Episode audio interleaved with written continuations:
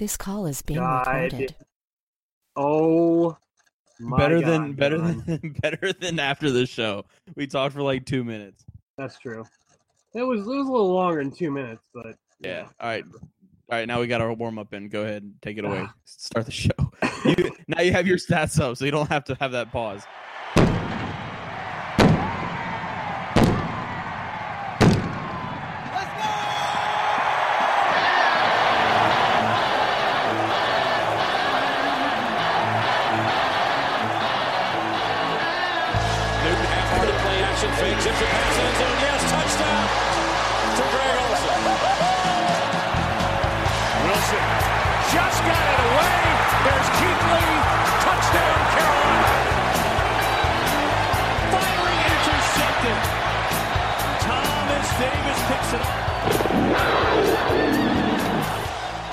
Hello and welcome to the Fourth and Short podcast. This is Brian Beversluis, joined by Jon DeLong. Missing Brad, not a noticeable absence because he tends to fade in the background anyway. But it's just us two tonight, giving you guys the, the rundown on the Jets versus Panthers. Jon, how you doing? I'm doing. I'm doing well. I miss Brad. Do you? No, I don't. No, I actually, mean, no, actually, yeah, I was gonna say- I was lying. I We hear from him trying- all day, so it's not like it's not like we haven't heard from him, you know, at all. So No, we, he's got that. He's got always going on and on about that family he's got. So overrated overrated. podcast number one. Family. Eh, I wouldn't put it number two, but it's it's it's further down the list. I mean, the podcast is our brand. You know, like your family is not your brand. no, family. Family doesn't pay the bills. No, it does I mean, not. neither does the podcast. But Hey, it can. You you just wait. We're gonna blow up. All right. So, New York Jets, Carolina Panthers. So, probably the biggest story going into this game for Panthers fans is going to be the supposed revenge tour of Kony Ealy. Um, he has like nine batted passes this year and like one and a half sacks, and supposedly has been very consistent for them. Are we worried about him, Jon? one and a uh, did wait one and a half sacks. That's all he has. I think so. I can pull up Um. I'm not particularly afraid of a defensive end whose specialty is batting passes. I don't know, like, man. Those uh, are incomplete passes. and and and I won't I won't look back at a game and chalk it up to like, man, if we just completed a few more passes, then that would have been it. But those defensive ends just swatting everything we threw at them. Those darn defensive ends getting in the way. He actually has one sack, by the way. One sack One sack and one and twelve tackles and one tackle for a loss. Jesus. So, but he bats a lot of passes though. Yeah, that's true. I mean, They say that- they that's what that's what you draft defensive end for, right? Batting passes. exactly. It's, it's it's like um, I don't even know what it's like, but yeah, it's it's. I don't even know what it's like. It's just it's like, like having a- Ealy in the second round and calling him a first round pick in the second round. That's what it's like. It's like that. It's Uh, like having Captain Munnerlyn, and his best trait is that he sacks the quarterback from the cornerback position. Yep. I was right. Nine pass deflections, by the way. so Look at you with your stat memory. Yeah. Um, the guys I'm more worried about are Leonard Williams and Mo Wilkerson because those guys are, you know, good. Legitimately good. Yeah. And they're going to be matching up against Matt Kalil and Daryl Williams and guards and going after Cam Newton. So, Yeah, but they've they've been better. Um, it's it's not like the beginning of the year where I, you know we'd see a defensive end that was good on the schedule and be like, oh no, oh no, um, poor Cam. True. Now it's just kind of like, hey, watch out for those guys. They could be a problem. yeah. I mean, the yeah, you're right. Like the pass protection has definitely been markedly better this year, or at least recently, I should say. Matt Kalil, that seems to be his best, you know, best thing he can do.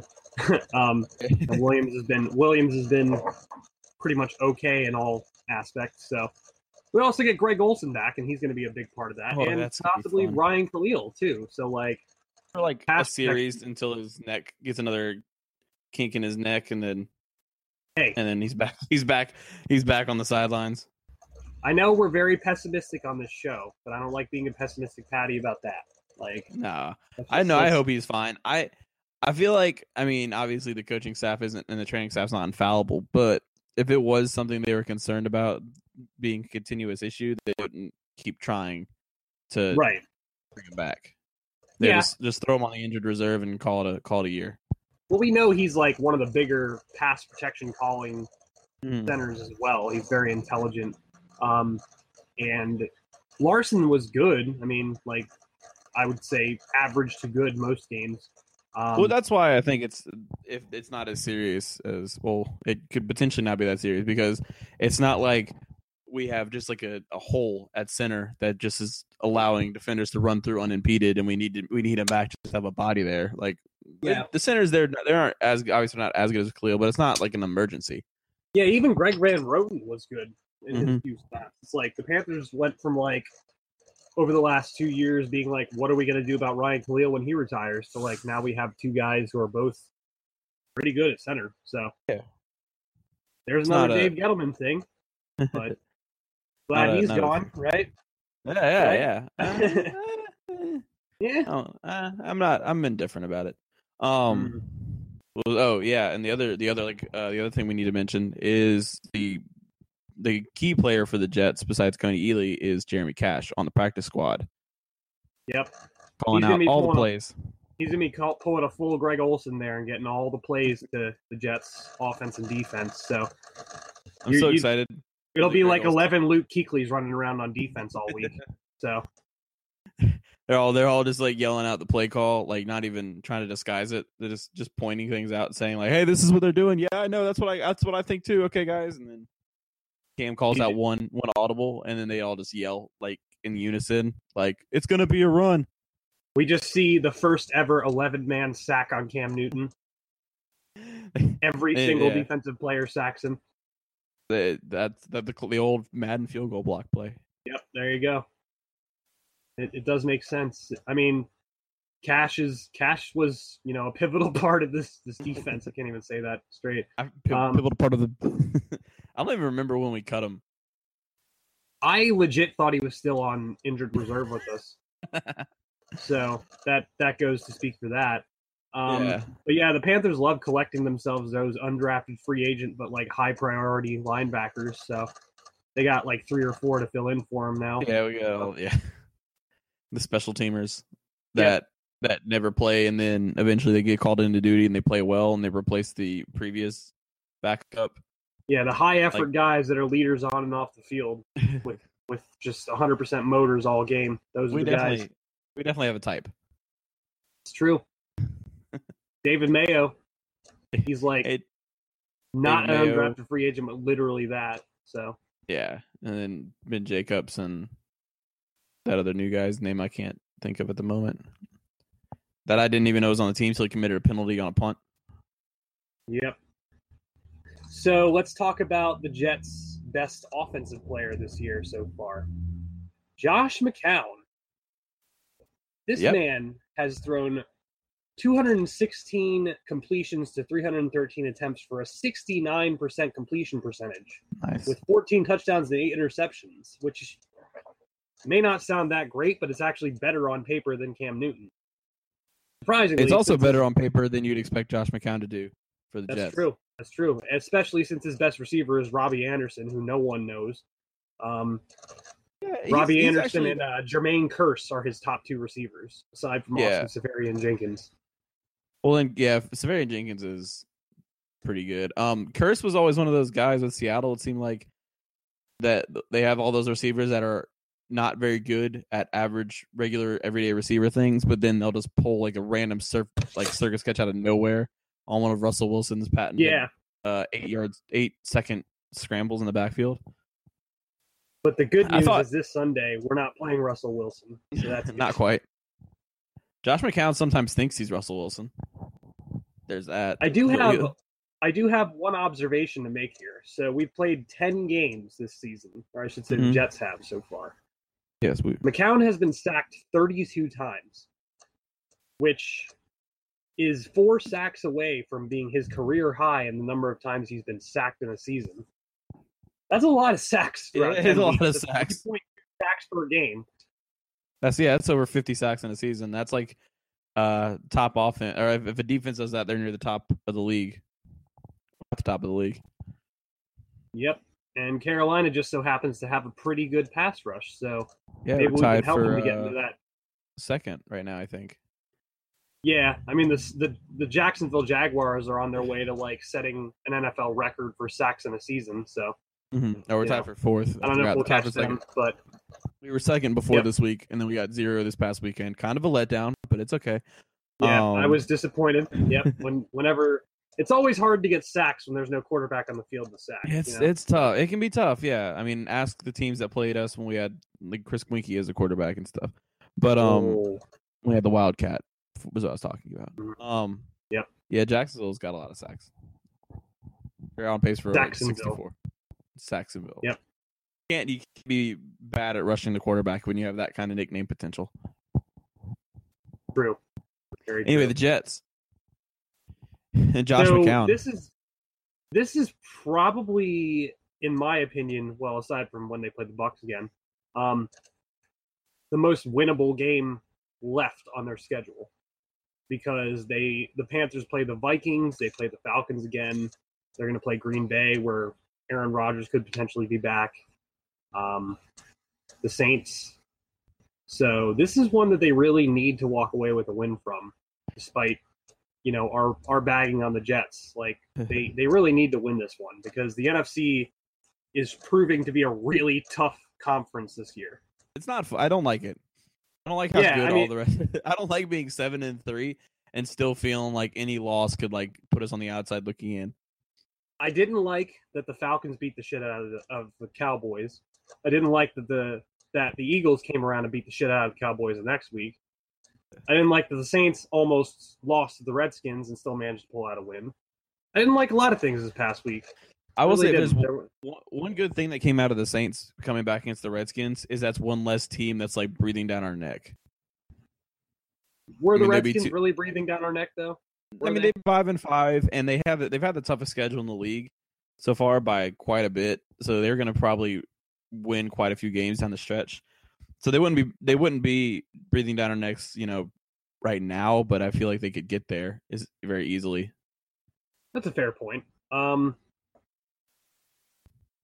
speaking of really tough schedules, by the way, I read something today. I'm going to pull it up real quick. The Jets have a really, a real bastard of a schedule left ahead of them. Um, They've so all right. Here's what here's my my thing on the Jets. It's pretty funny. So ESPN had their power rankings, and they added a little little seasoning to it and put a um triumph, toss up, or train wreck for each team. FYI, in case you didn't read it, Panthers are a triumph. That's a good thing. Um,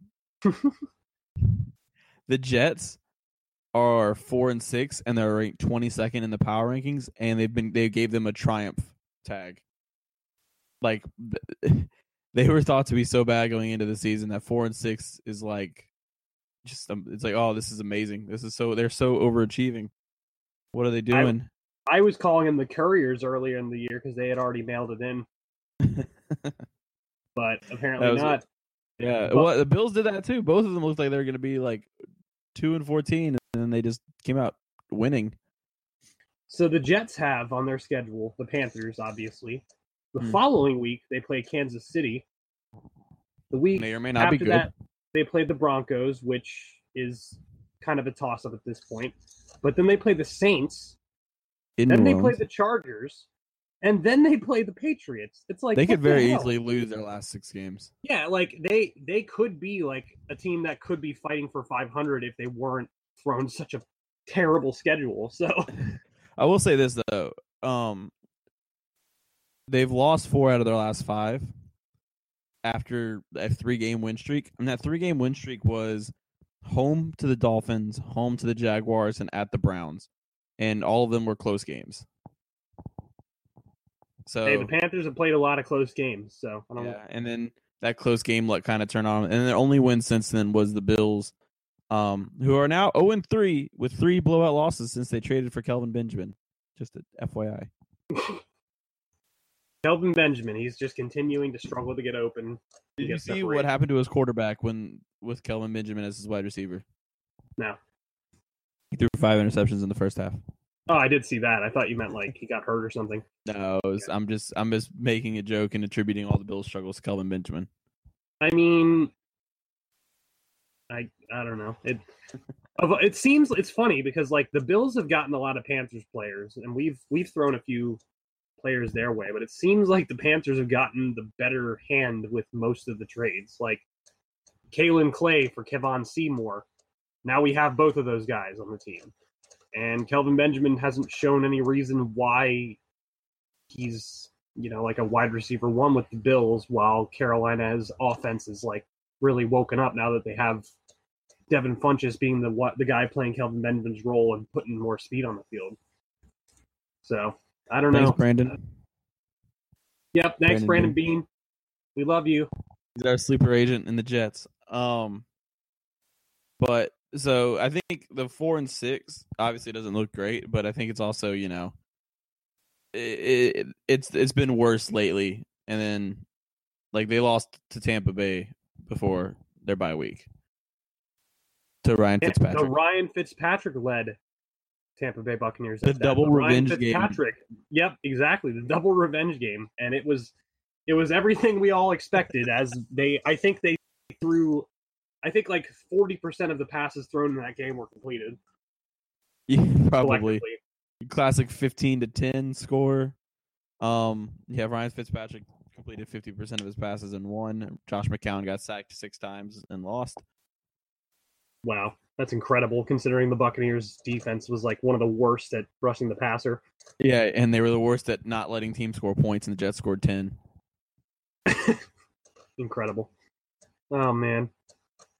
But So, nope. Go ahead. oh, I was gonna say I, I mentioned this before the show, uh, before we started recording. Um, the Jets are so average at like everything on a yardage basis. It's really funny.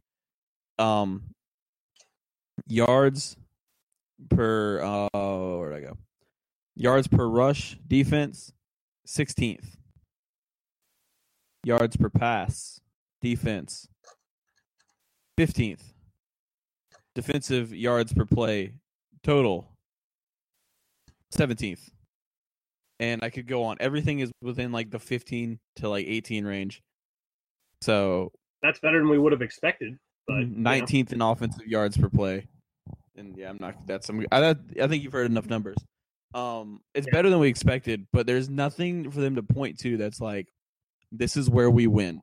This is how we win games. This is how we get an advantage.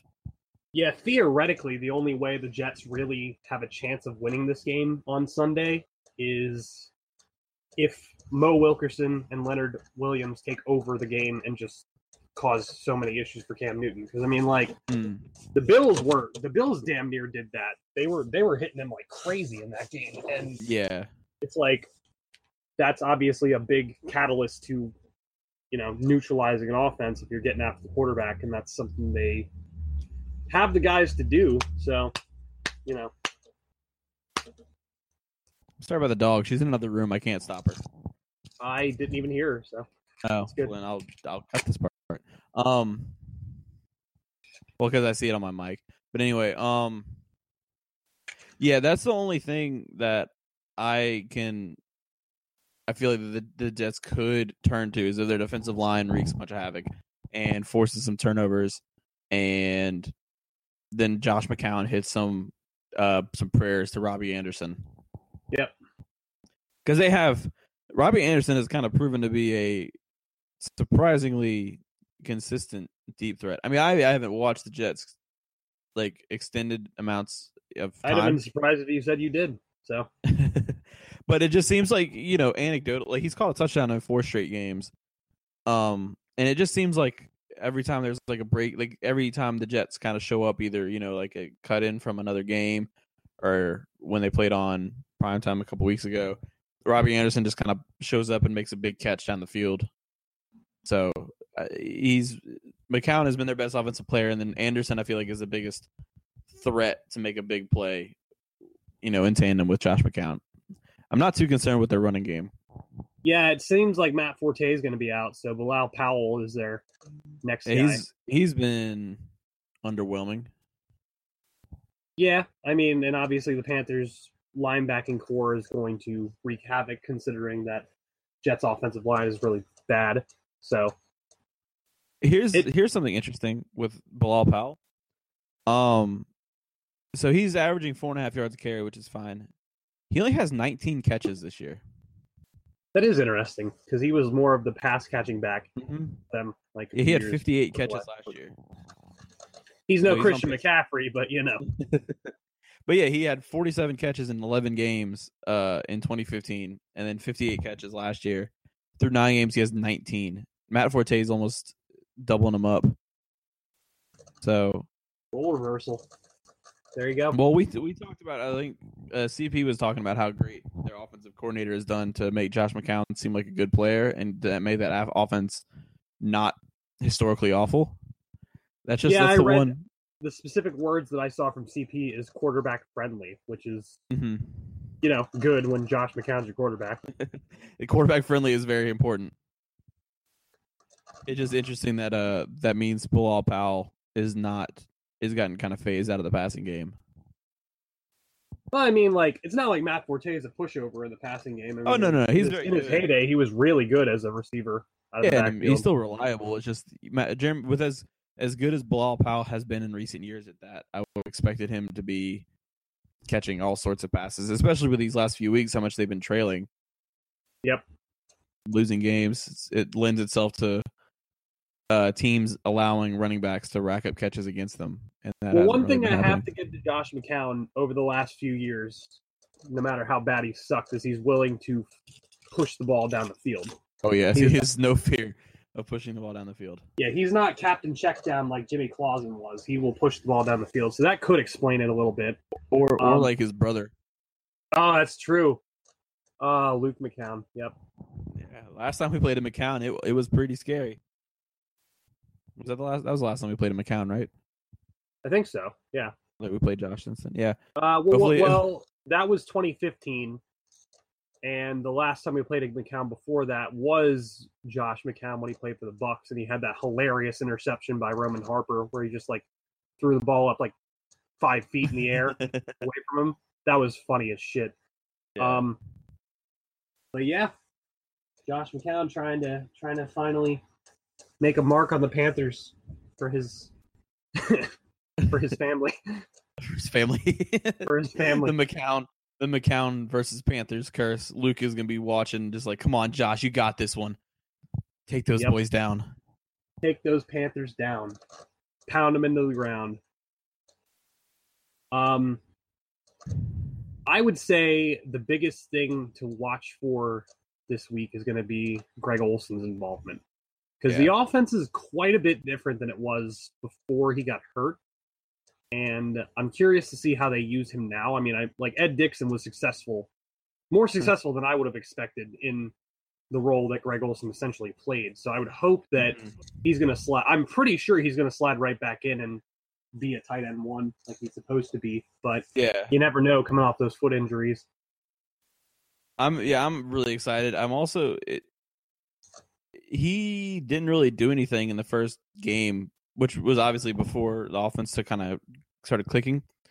Yeah. Um. So we haven't. He's so he's got three catches on the season for 28 yards.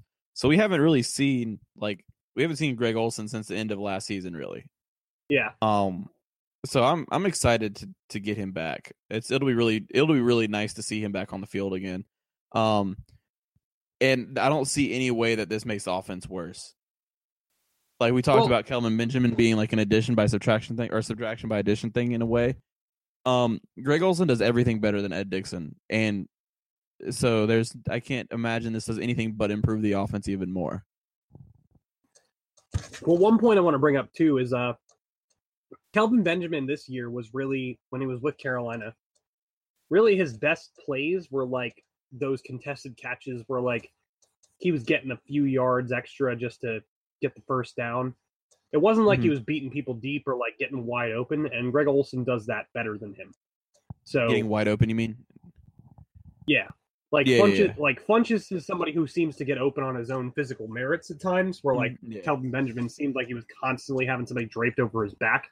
So It's having actually Olsen statistically back- true. having Olsen back as someone who can get open for those kind of plays where you just need him to catch the ball where he's at Mhm. is going to be great for Cam Newton. I'm just I'm just so excited for the next time we see Greg Olsen running through the seam and Cam hitting him in in stride for a touchdown and it and not being Ed Dickson to let it bounce off his hands. or not being Ed, Ed- Dickson to get hawked Ed out Dickson- by a defensive Ed- back. Ed Dickson has been good in, in Olsen's absence, but I there are some he has had some bad drops in his time here. Yeah, there's a reason would you- why he's not a Pro Bowler. So Yeah. Well, what you were saying um about the uh like Kelvin Benjamin always having people draped all over him. He is like statistically has averages like the least amount of separation. Alshon Jeffery's the one lower than him amount of separation when targeted. Jesus. Yeah, and Alshon Jeffery's Yeah. a little bit better at you know attacking the football and high pointing it and stuff. Well, the thing about it too is like Kelvin Benjamin. Most of his routes were run out that where he played those kind of routes were out of the slot. Hmm. It's not like Olsen can't do that. You know, No. like Olsen can pretty much do a lot of the same things Kelvin Benjamin can, minus the fact that he's not 6'5", 260 pounds. But you know, he can still do a lot of the same stuff. He provides a lot of the same skill set on the field, but he can also get open a lot easier. So Yeah, that's going to be a boost for Cam Newton. Mm. And and it won't. It's not like we're adding like a Jimmy Graham to the offense where it's like we're sacrificing run blocking for improved pass catching. Like we're not. Right. There's probably an improvement in run blocking with Olsen coming back, even if not for like the physical prowess, which I think he has, but it's just his his intelligence as a as a football player. Yep. Good old Thor. Gonna Yep. have him back on the field. Yep, and we uh saw that intelligence when he was stealing all the plays from the Vikings on Sunday. Yep, got a whole folder full of Vikings plays. So that's a Talk about that win next week. too. I can't wait. Uh, we really have to have a Vikings guest on because I want to ask them about that. Uh, that's gonna be funny as shit. Just be like, are you can like, are you upset that you already know you're going to lose this game because Greg Olsen knows all your plays? Are you Oh. guys ready to be completely dominated by the Panthers defense because they the defense is gonna know everything you're doing? Are you ready for that? You mentally prepared for the Panthers just mirroring every Vikings movement because they know everything that's coming because Greg Olsen watched your game? I'm just waiting for that like one interception by Luke Kuechly where it's like he makes you know a Luke Kuechly play, Uh-huh. and the next day they're like Luke Kuechly knew that was coming because of Greg Olsen. That's what I'm waiting for. Did you did you hear Greg Olsen speaking of that? Uh, doing his thing. Like, did you hear him doing the any play by play? No, I didn't. He's pretty good at it. I can see that he's a well-spoken guy. He's no Tony Romo. Oh man, Tony Romo. By that I mean he's not super annoying and yelling over Jim Nantz at all times. no. Tony Romo is classic. I hate, So- I hate listening to Tony Romo. I'm so I'm in the minority. He's right I up there with Jon Gruden for me. So yeah. Is it a good thing or a bad thing? great thing. See, I like Jon Gruden. It's just like Greg Olsen is like all of the knowledge of Tony Romo without the like shouting and yelling and bad jokes and forgetting that he has another person in the booth that's trying to speak. I don't know. Jon Gruden makes a lot of bad jokes. He does. You're you're does. overselling him a little bit here. Oh, I'm talking about that's Greg Olsen. Greg Olsen doesn't didn't, didn't make any bad jokes that I heard. That's good. It's always good when your tight end isn't, you know, embarrassing your team. We we, No. we don't want any cringeworthy joke makers here. Only funny guys. Yep. Plenty Or of guys that don't try to be funny. Ugh. Well, I think we've pretty much exhausted the. Yeah, there's not a the whole lot of. We can't go into too much depth because we're not Jets fans. We haven't watched the Jets. Because why would we watch the Jets? Yeah, Josh McCown's their quarterback. I mean, Yeah. So, I guess I'll end it here with. uh Hope you all have a great Thanksgiving. Um, we will be back next week after the Jets game and continue our two podcasts a week pace as long as Brad decides he wants to come on and talk to us. So, but yeah, from uh, all of us here at the. Oh, actually, you know what? I will bring up one thing. Apparently, T-shirts may be on the way for the Fourth and Short podcast. So, Really?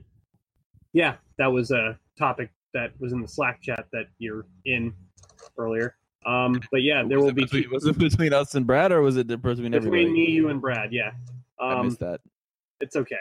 but yeah, we may have T-shirts here on the way. Um, so if you support us and don't want us to starve, maybe you know buy a T-shirt or two. But Buy a T-shirt, like give it to your dog to use as a bed or something, yeah, or wear use it as a bed, use it as an umbrella, use it as like a dry like a- rag when you go to the gym and you need to wipe your sweat off. I don't know. I mean, Yeah, I was to to uh, you know wipe your car down after you wash it. Um, that's always a good idea too. Yeah. yeah, uh, there's all sorts of uses. It's a versatile product. Yep. So buy our T-shirts, listen to us more, enjoy your Tell, Thanksgiving. tell other people to listen to us too. yeah, do that. Force them to. just, just like, just bring them in a room, make them listen. But But but but not only that, like make them listen on a different device than you listen to it on. that's true. That's true. That helps us. Um, but anyway, thank you for tuning in. Have a good Thanksgiving, everybody. This is me and Jon, and not Brad. Wishing you all a great holiday, and we'll talk to you later. Happy Thanksgiving to not everybody but Brad. There you go. Later.